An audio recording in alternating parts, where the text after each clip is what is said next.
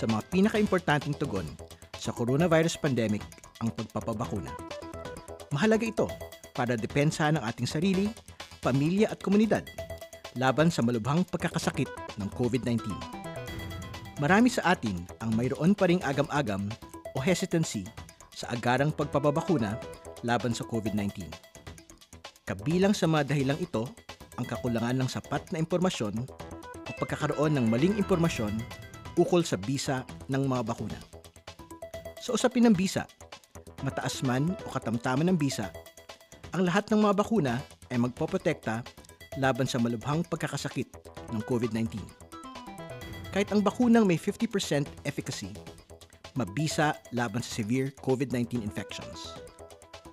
Batay sa mga statistics ng ganitong bakuna, sa isang daang libong tao, limang daang tao lamang ang tinatayang magkakaroon ng COVID-19 o 0.005% batay sa 1% attack rate ng coronavirus.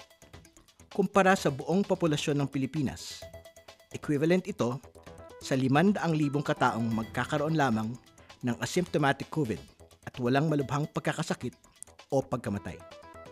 Ito ay wala pang kalahati sa higit isang milyong COVID infection sa bansa at makakapagsalba ng napakaraming buhay. Kaya sa pinakamaagang panahon, magpabakuna at sama-sama nating pagtulungang magtagumpay laban sa pandemya.